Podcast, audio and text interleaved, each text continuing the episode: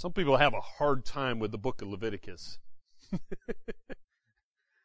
if you're if you're one of these people, I'm curious. How many of you have ever done the New Year's resolution? I'm going to read through the entire Bible in a year. Like I, I've done this. I've done this a few times. How many of you got stuck in Leviticus, like I have? I admit it. It's happened to me. Now that's when I was a teenager. I was very immature. Granted, um, you're you're more mature than I am. Uh, it's a hard book. And so sometimes we come to a book like Leviticus and you, and you start reading stuff like biblical feast of Israel and you're like, what? What is all this about? Why is this in the Bible and why should I even bother reading this stuff? That's what some people think. Let alone have a whole sermon on, on uh, the feast of Israel. Well, let me give you just a couple reasons why you should study the feast. Number one, 2 Timothy 3 tells us that all scripture is breathed out by God, it is inspired, and it is profitable. And guess what? This is in the Bible.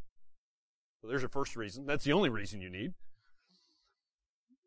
But Colossians tells us that stuff like the feast are a shadow of things to come. A shadow of things to come.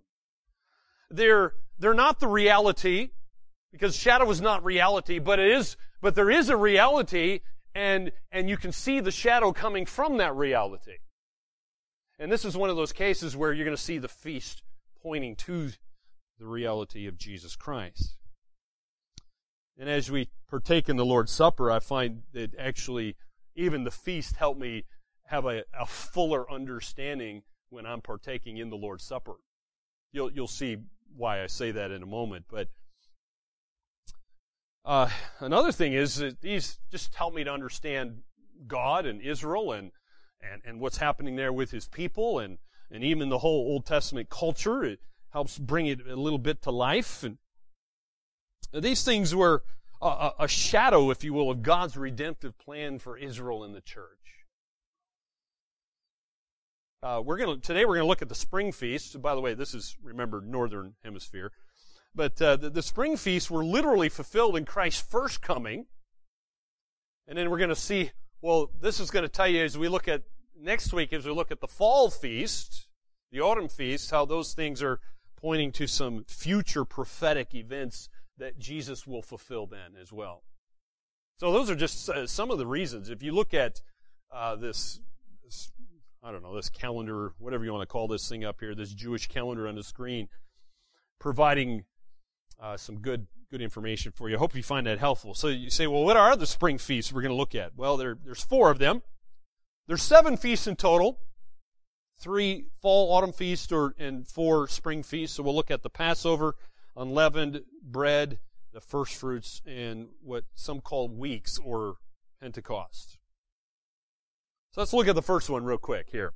Okay. So the first feast on the calendar here is Passover. It was a single day feast. Now, I'm not exactly sure how you say all these these months uh, in the Jewish calendar there, but uh, it was on uh, Nisan the 14th. You can read about it here in Leviticus chapter 23. Look at verse 4. Well, actually, let's just back up. Back up. Get more of the context. Look at verse 1. Leviticus 23 verse 1 says that Yahweh spoke to Moses saying, Speak to the people of Israel and say to them, These are the appointed feast of Yahweh that you shall proclaim as holy convocations. They are my appointed feast. Six days shall work be done, but on the seventh day is a Sabbath of solemn rest, a holy convocation. You shall do no work. It is a Sabbath to Yahweh in all your dwelling places. Now here's the Passover. It says, These are the appointed feasts of Yahweh, the holy convocations which you shall proclaim at the time appointed for them. In the first month, on the 14th day of the month, at twilight, is Yahweh's Passover. So there you go. There's the first one mentioned. God's telling us He's going to share with us all seven of the feasts, but that's the first one. What was the purpose of the Passover? Well, if you if you guys remember all the way back to the book of Exodus, you'll you, you probably remember that uh, the first purpose of the Passover was a remembrance. They were to remember uh, some things that God had done for Israel. And in case you don't remember that, turn to Exodus chapter 13. Let me just share a couple verses to uh, refresh your memory here. Exodus 13. So you remember Israel was in bondage in Egypt for like 430 years. Uh, and so, so God sends Moses back to Egypt, tell Pharaoh to let his people go. And so they had all these plagues, and then it comes to the last plague, and all the, the firstborn uh, were going to die who did not have blood on the doorpost of their house. So that's the context here of the Passover. So look at uh, Exodus 13, verse 3. Verse 3.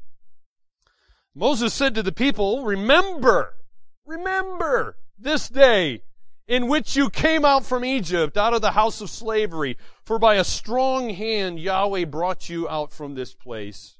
No leavened bread shall be eaten. Today, in the month of Abib, you are going out. And then jump down to verse 8. Verse 8 says, uh, You shall tell your son on that day, it is because of what Yahweh did for me when I came out of Egypt. And it shall be to you as a sign on your hand and as a memorial between your eyes that the law of Yahweh may be in your mouth. For with a strong hand Yahweh has brought you out of Egypt. You shall therefore keep this statute at its appointed time from year to year. So they were to remember. Remember what? Remember this event. What Yahweh did for them. How He saved them and brought them out of slavery in Egypt. So the original purpose here in Exodus was to deliver the firstborn child from death. Anybody didn't have the blood on the doorpost of their house. If they didn't have that blood, the death angel would come and kill the firstborn child in that house. And this was something that was to be done continually, year by year by year. Remember, it just said so. And so the annual purpose was to remember God's deliverance. But there was a second purpose. Second purpose was it was also there for instruction, instruction of God's people. The fathers were obligated, as I just said, to to use this opportunity to instruct their children. So they would not forget the works of the Lord. By the way, that is a common problem for us. It was a common problem for Israel. God says over and over, why did they go to the false gods? Why was idolatry such an issue? It says over and over, they forgot the works of Yahweh. So let's look at some of the, just some general details about the Passover and what happened here. In the original Passover here in Exodus, watchfulness and haste were to be followed.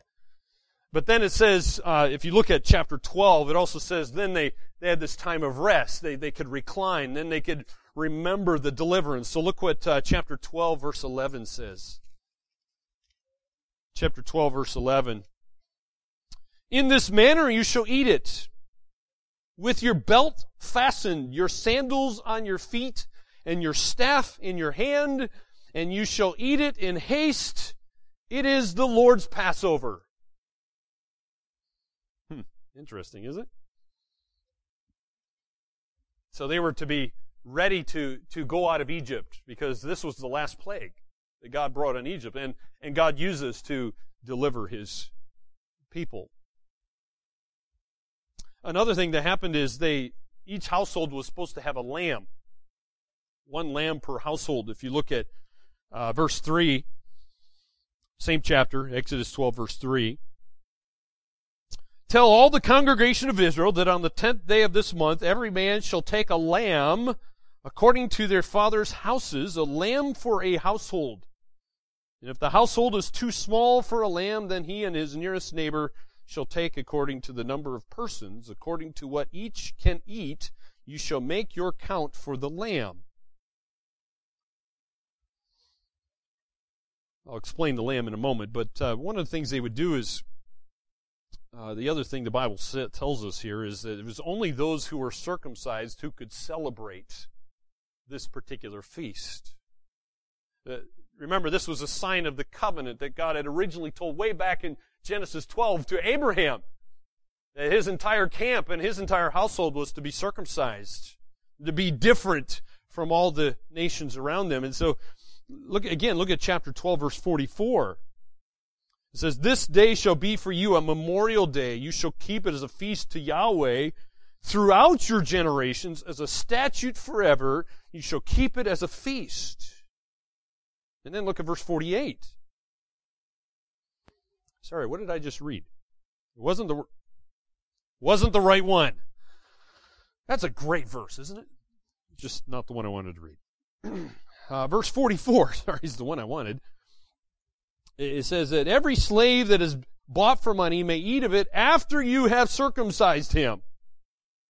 And then verse 48 says, If a stranger shall sojourn with you and would, would keep the Passover of Yahweh, let all his males be circumcised, and he may come near and keep it.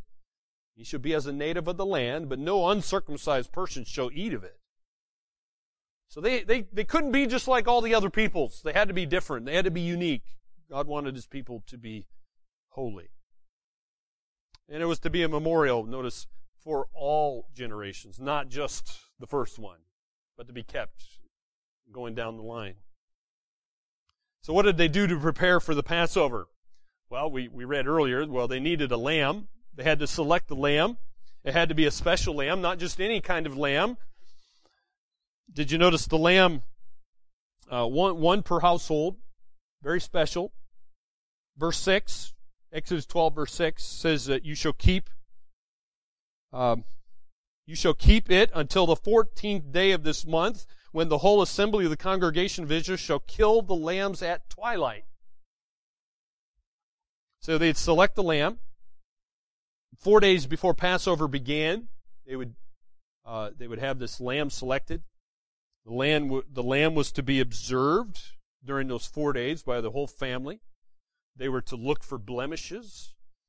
Uh, the, the lamb would stay there in their house and uh, it lived with them, amongst them, dwelt amongst them, and they would, they would love it and take care of it and make sure it wouldn't get any, anything wrong with it whatsoever. See that cute little woolly little lamb there? That's, yep, that's the kind they would have, something like that. And you say, well, what's that all about? Well, again, pointing to Jesus, isn't it? It, couldn't have spots or blemishes. As verse 5 here in our Bible says, the lamb shall be without blemish, a male, a year old. You may take it from the sheep, from the goats. So it had to be a year old. And of course, the Bible tells us that Jesus Christ is the perfect Lamb of God who came without spot and without blemish. And so, in preparation for the Passover, Christ, if you read your, the Gospels, Matthew, Mark, Luke, and John, you see that he entered into Jerusalem four days before Passover. So let me just give you a quick uh, calendar here uh, on the on the screen here. So Nisan 9 was Palm Sunday, or you might call that the triumphal entry of Christ. Remember, they're all saying, Hosanna, praise God, you know, all this great, cool stuff going on as Jesus comes into Jerusalem, and then uh, Jesus cleanses the temple the next day on the 10th. And then on the 11th, uh, Jesus taught. On the 12th, Jesus was anointed by Mary, and also this uh, this whole betrayal plan was was worked out. Betrayal plan by Judas, that is. And then on the 13th, you'd have the first slaughter of Passover lambs. There was there was a lot of lambs to be slaughtered. It required a lot of time. And so that during this time also Jesus' disciples prepared that upper room where Jesus would have his last supper with his disciples. So then, again, four days later, on the 14th, this, this appointed day that God mentions here in, in Exodus and Leviticus, right at sunset, Christ held his supper. And then after that, you remember what happens. Right? They went out into the Garden of Gethsemane where Jesus was betrayed by one of his disciples, Judas. The religious leaders and, those coming with the Roman soldiers took Jesus. He's put on trial. And then after sunrise, Christ was crucified. And then during Christ's crucifixion, the, we have the second slaughter of the Passover lambs were, was taking place while, while the Lamb of God was being slaughtered. And then before sunset, Christ was buried. And that happened on the 14th. Do you think all that's an accident? No, definitely not. It's a fulfillment of Scripture. Another thing took place during Passover. There was also removal of leaven. All leavened bread was to be destroyed before this Passover meal. Uh, look at, uh, again, here in Exodus 12, verse 15. It says, Seven days you shall eat unleavened bread. On the first day you shall remove leaven out of your houses, for if anyone eats what is leavened from the first day until the seventh day, that person shall be cut off from Israel. Whoa. God's taking this seriously. By the way, that doesn't mean you can't, if you like your, your fluffy bread, that's okay. All right? it doesn't mean you can't do it, but, but what, what they were doing here is they, this offering would usually take place about 1.30 p.m. on the 14th of Nisan. It would take place in the dark. Same time, by the way, remember Jesus on the 14th, he's hanging on the cross in the dark because God blots out the, the sun during this time because Matthew 27 tells us uh, from, from noon until 3 o'clock or from the sixth hour until the ninth hour, there's darkness over the land. And so they would have their Passover meal during this time period, and the meal included, notice, unleavened bread. No leaven. The bread was same kind of bread that Jesus presented to his disciples as they were eating there at the Last Supper, because Matthew 26 tells us uh, that Jesus, he took the bread, he broke the bread, and he distributed the bread to his disciples, and he said, he told them to take, eat. This is my body broken for you. At the Last Supper, there were four cups of grape juice used during the Passover meal. It was the third cup that Jesus actually quotes from Luke chapter 22, verse 20. And Jesus says this, This is the new covenant in my blood, which is shed for you. So that was the third juice cup that he did that. And so when it was time for the fourth cup, Jesus quotes from Matthew 26, verse 29, and he says, I will not drink of this fruit of the vine until that day when I drink it new with you in my Father's kingdom. The Jews would do something interesting with their doors during the Passover feast. At the end of a Passover meal, the households would open their doors. Well, you say, well, why did they do that? Well, as far as I know, they did it because they were supposed to be waiting for the Messiah to come. They're supposed to be awaiting their anointed one, the, the King of Israel, to come. The temple doors were also opened at night. And isn't it interesting as Jesus, the Messiah, was led from the garden to the high priest's house? I can imagine him going through Jerusalem and, and passing many open doors the doors should have been open as they were celebrating the Passover feast, waiting their Messiah. How many of them recognized the Messiah when they walked by, when he walked by? Well, there's some interesting things that it corresponds with Passover that happened on the cross when Jesus was on the, he's hanging on the cross. It's interesting at noon, the Bible says that the, the Jews were supposed to burn their leavened bread at noon, there was darkness over all the land during that time. At 1.30 p.m., the priest would do the, the daily uh, offerings. When Jesus was on the cross, remember, it was dark. At 2.30 p.m., the crowds gathered in the dark outside the temple gates to slaughter the Passover lambs as the real Passover lambs hanging on the cross. And then at 3 p.m., the slaughter of those Passover lambs began. You remember what time Christ died? Remember when the sun came back? At 3 p.m., the ninth hour. 3 p.m., Matthew 27 tells us. And then the, the, the sun returns at that time. And then what else happens? The doors of the temple were supposed to be open. And then the Bible tells us in Matthew that the veil in the temple ripped. It ripped. An earthquake followed that as well. All very significant events. Any, anybody who knew their Bible should have, the, the, who knew the Old Testament scripture should have recognized that was the Messiah. Even the centurion, the Roman centurion recognized this. Well, there's a second feast of Israel.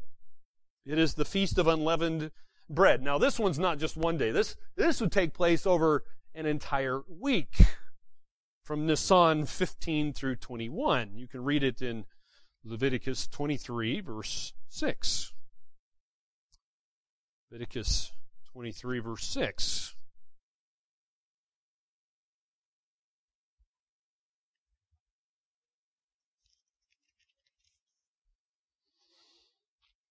Verse 6 says, And on the fifteenth day of the same month is the feast of unleavened bread to Yahweh.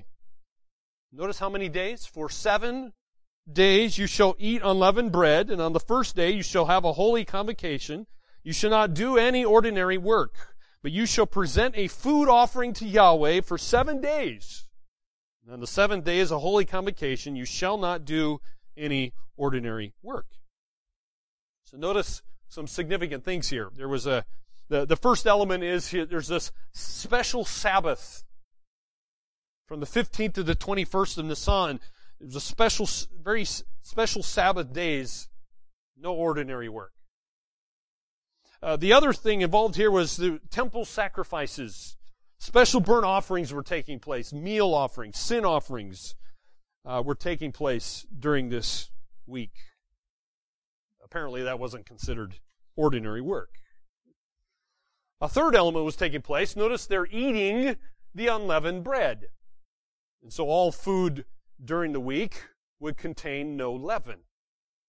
So you say, well, why did they do that? Well, to eat leaven during this week was very serious. In, in fact, it was considered something to be punished, as we read earlier in, in Exodus 12 such a serious punishment that they were to be removed from the nation.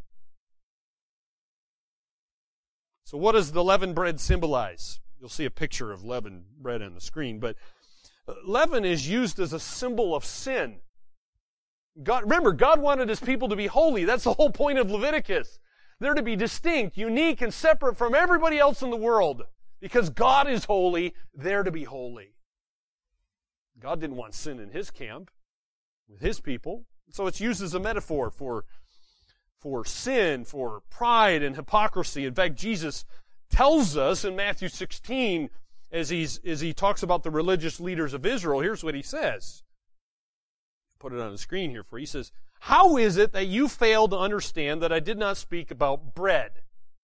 Beware of the leaven of the Pharisees and Sadducees.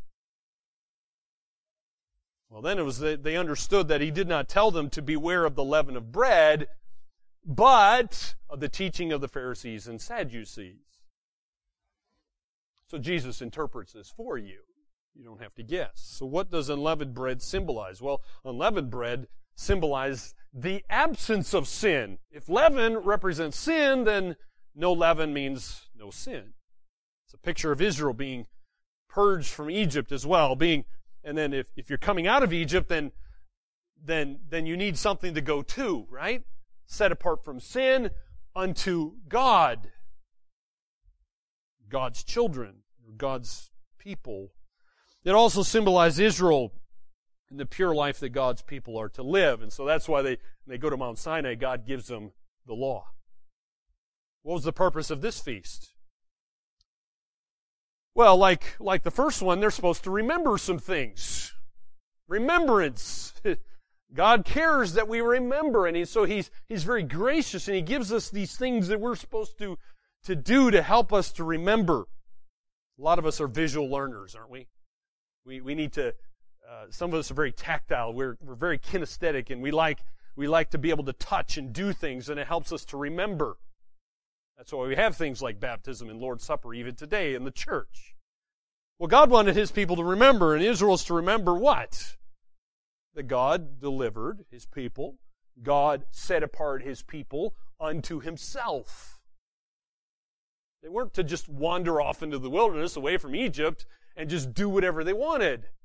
They had a God. His name's Yahweh. God says so. Let me just give you a few verses here. For example, in Deuteronomy 16 verse 1, it says, observe the month of Abib, which was later on changed to Nisan. Keep the Passover to Yahweh your God, for in the month of Abib or Nisan, Yahweh your God brought you out of Egypt by night. Exodus 13:3 says this, then Moses said to the people, remember this day in which you came out from Egypt, out of the house of slavery, for by a strong hand Yahweh brought you out from this place. No leavened bread shall be eaten. So they were to remember, that's the first purpose of the feast. And number two, same as the Lord's Supper, they're to celebrate. Remember and celebrate. What are they celebrating? They're celebrating this deliverance that God's given to them. He just said so, right? Remember what God's work was. It was to be a whole week of joyful celebration. It wasn't supposed to be a gloomy week. It was a time to celebrate their deliverance from bondage, from deliverance from slavery. So God delivered uh, Israel from Egyptian bondage. And then you, you, you keep going in your Bible. Eventually you come to Jesus who's fulfilling this. And we see Jesus is the true Passover lamb. God provided, and what is he doing? God provided deliverance from the greatest bondage anyone's ever had, which is the bondage of sin. The bondage of death that comes with that sin. So Christ, of course, Christ fulfilled the feast. How did he do that? He fulfills it in his death, burial, and resurrection. And so Christ is buried. Guess what? The Bible says when Jesus was buried, your sins were buried with Jesus. You say, is that in the Bible? Where would I find that in the Bible?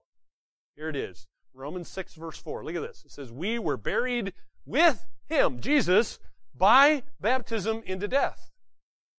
Jesus is buried, you're buried. But that's not the end of the story, of course, you know, because Jesus arose from the grave. And the last part of the verse says, just as Christ was raised from the dead by the glory of the Father, you too might walk in newness of life. How can you have newness of life? Well, you have to have your sins buried with Jesus, and then you're raised in newness of life. And so believers participate in this feast you say, I do? Yeah. Every day, you can participate in this feast by living a pure life before God. Because 1 Corinthians 5 verse 8 says this, let us celebrate the festival, not with the old leaven, the leaven of malice and evil, but with the unleavened bread of sincerity and truth. So those things were pointing to a greater reality. Another thing we learn in this feast is all males were required to participate in this feast. All males were required to come and present themselves before God during this particular week. You can read about that in Exodus chapter 23. And so failure to attend this feast resulted in the individual again being cut off from the congregation of Israel. As Exodus 12 verse 19 says, for seven days no leaven is to be found in your houses. If anyone eats what is leaven, that person will be cut off from the congregation of Israel. Serious consequences. There's a third feast that Israel was to remember, celebrate. It's called the Feast of First Fruits. It's a one day feast. You can, again, read about it here in Leviticus 23. Look at verse 9. Leviticus 23 verse 9. It says, Yahweh spoke to Moses saying, Speak to the people of Israel and say to them, When you come into the land that I give you and reap its harvest, you shall bring the sheaf of the firstfruits of your harvest to the priest. And he shall wave the sheaf before Yahweh so that you may be accepted. On the day after the Sabbath, the priest shall wave it. And on the day when you wave the sheaf, you shall offer a male lamb, a year old, without blemish, as a burnt offering to Yahweh. And the grain offering with it shall be two tenths of an ephah of fine flour mixed with oil, a food offering to Yahweh with a pleasing aroma. And the drink offering with it shall be of wine a fourth of a hin. And you shall eat neither bread nor grain parched or fresh until this same day, until you have brought the offering of your God. It is a statute forever throughout your generations in all your dwellings. The Feast of First Fruits has an interesting word there. First fruits we don't typically use these days. It just means, first fruits means it's a beginning. It means it's the best of the harvest. The events were primarily celebrated in the temple. And so as you just, we just read together, uh, the priest would wave this best of the harvest. Often it'd be something like a raw barley, and so they would, why, why are they waving it? Because they're waving it before Yahweh and waving it so everybody can see. And the people would thank Yahweh for the harvest that was to come. So besides the waving of the first fruits, there's also thanksgiving sacrifices that were, that were to be offered on this day as well. So what happened? Events that took place on the feast of first fruits. Again, no coincidence that Jesus fulfilled the feast of first fruits. What happened? Well, something happened where Jesus was buried that happened. Matthew 28 verse 1. Matthew 28 verse 1 says this, Now after the Sabbath, toward the dawn of the first day of the week, Mary Magdalene and the other Mary went to see the tomb. Behold, there was a great earthquake, for an angel of the Lord descended from heaven and came and rolled back the stone and sat on it. That's a significant event. What else happened after Jesus resurrected from the grave? Well, the Bible says that right, right at sunrise, there's an earthquake. And then the stone to Jesus' tomb was moved, and the graves of the saints were opened. So, what's so significant about that? Well, think about this question Is Jesus Christ our first fruits?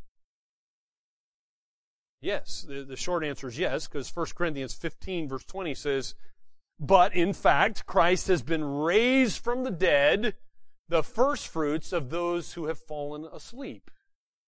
In other words, those who've died, they have hope because of Jesus' resurrection. Jesus is the first fruits. Because he arose again, guess what? All believers will rise again. And so the sheaf of first fruits was just a pledge to Israel of the many sheaves that were to follow. Of this great harvest that would follow Jesus. My friends, that's all Christians. All Christians. It's a type, a foreshadowing of Christ's resurrection from the dead. But it's also looking forward to the believer's future resurrection. So that's how Jesus fulfills the Feast of First Fruits. He, he's the greatest, the best part of this harvest, assuring that there's going to be a great harvest coming after. Well, there's a fourth feast in the springtime of Israel, which was called, had two different names, weeks or Pentecost. Again, another week long feast, which was taking place 50 days after the first fruits.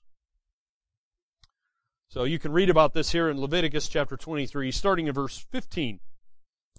Verse 15 says, You shall count sevenfold weeks from the day after the Sabbath, from the day that you brought the sheaf of the wave offering. You shall count fifty days to the day after the seventh Sabbath.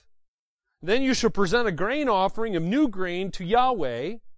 You shall bring from your dwelling places two loaves of bread to be waved, made of two tenths of an ephah. They shall be of fine flour, and they shall be baked with leaven as firstfruits to Yahweh. You shall present with the bread seven lambs a year old without blemish, and one bull from the herd, and two rams.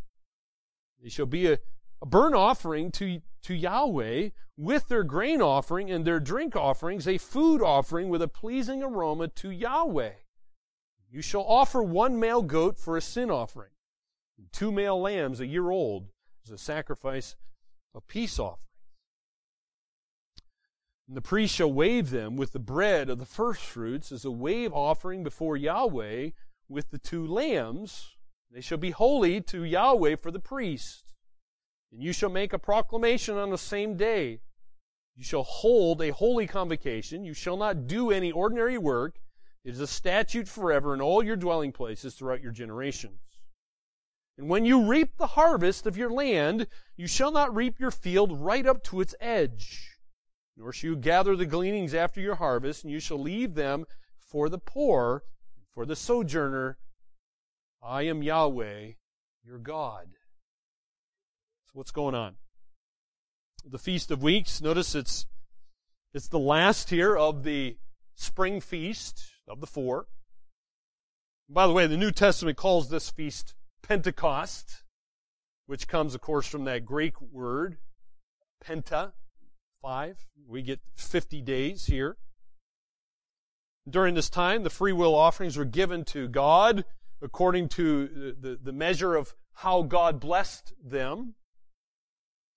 You had Levites, servants, and, and the foreigners all invited uh, into the homes. And, and, and notice it's interesting as it says in verse 22 here, the corners of the fields were to be left for poor. So that they, they weren't to be just given the food. They had, they had an opportunity to come and work and gather their own food. So again, there's a purpose for this feast. Two, two purposes. Number one, uh, to rejoice before God and to remember their deliverance. To remember the God who delivered them in particular. But as we read, there was a counting of the grain. They, they were to have two baked loaves of bread with leaven, and those were to be waved as a grain offering. The two loaves may possibly portray, by the way, I'm not exactly sure, but possibly uh, uh, portraying Jew and Gentile alike, both sinners who are, who are now receiving the new covenant. The early first fruits were weighed before the Lord during the feast of the first fruits, but notice this is the latter first fruits, and these were, were baked loaves of wheat bread, uh, and they were to be offered to God during this particular feast, the, the Feast of Weeks. So what are the key events that would take place here? Number one is Israel received the law, uh, the Old Covenant. And then the Holy Spirit was received on Pentecost. Remember that? Acts chapter 2? That's the day the believers in Christ received the Holy Spirit. And, and when they did, what happened? The Bible says they entered into the new covenant, as Jesus said they would, the new covenant in His blood. They're, they're supporting verses, by the way, on this new covenant. The Bible talks a little bit about this. For example, in Matthew 26, 28, Jesus says, This is my blood of the covenant, which is poured out for many for the forgiveness of sins. Hebrews 9 verse 15 says that uh, Jesus is the mediator of a new covenant so that those who are called may receive the promised eternal inheritance since a death has occurred that redeems them from the transgressions committed under the first covenant, that old covenant. And then in Hebrews 10 verse 9, here's what Jesus says, Behold, I have come to do your will. Whose will? Father's will.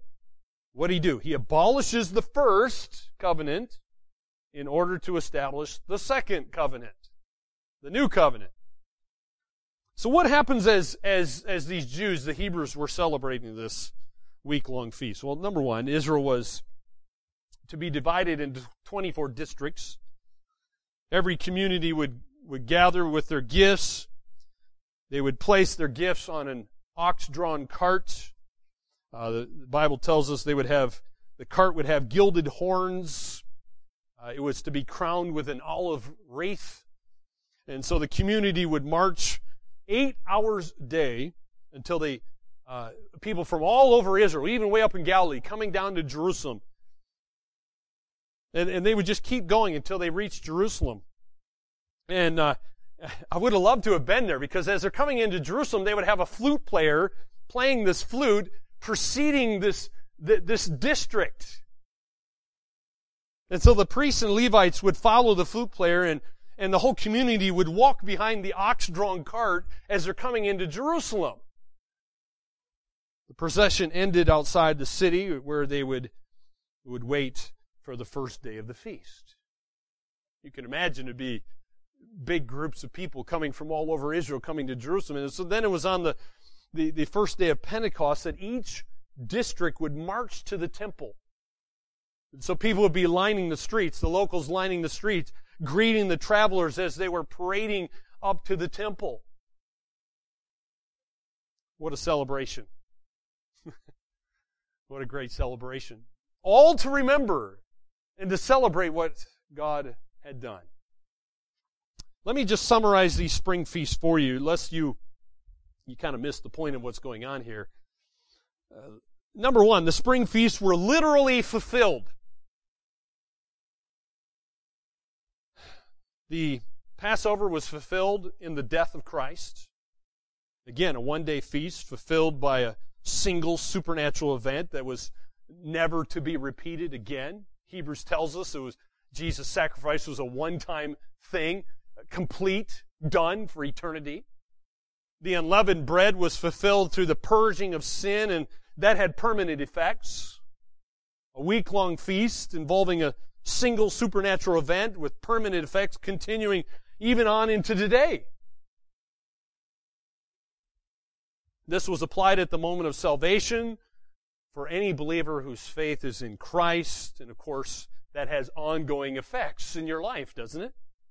Through Christ, uh, who is the, the great high priest, our, our intermediary between us and God. He's, he's there as our intercessory to God there in heaven.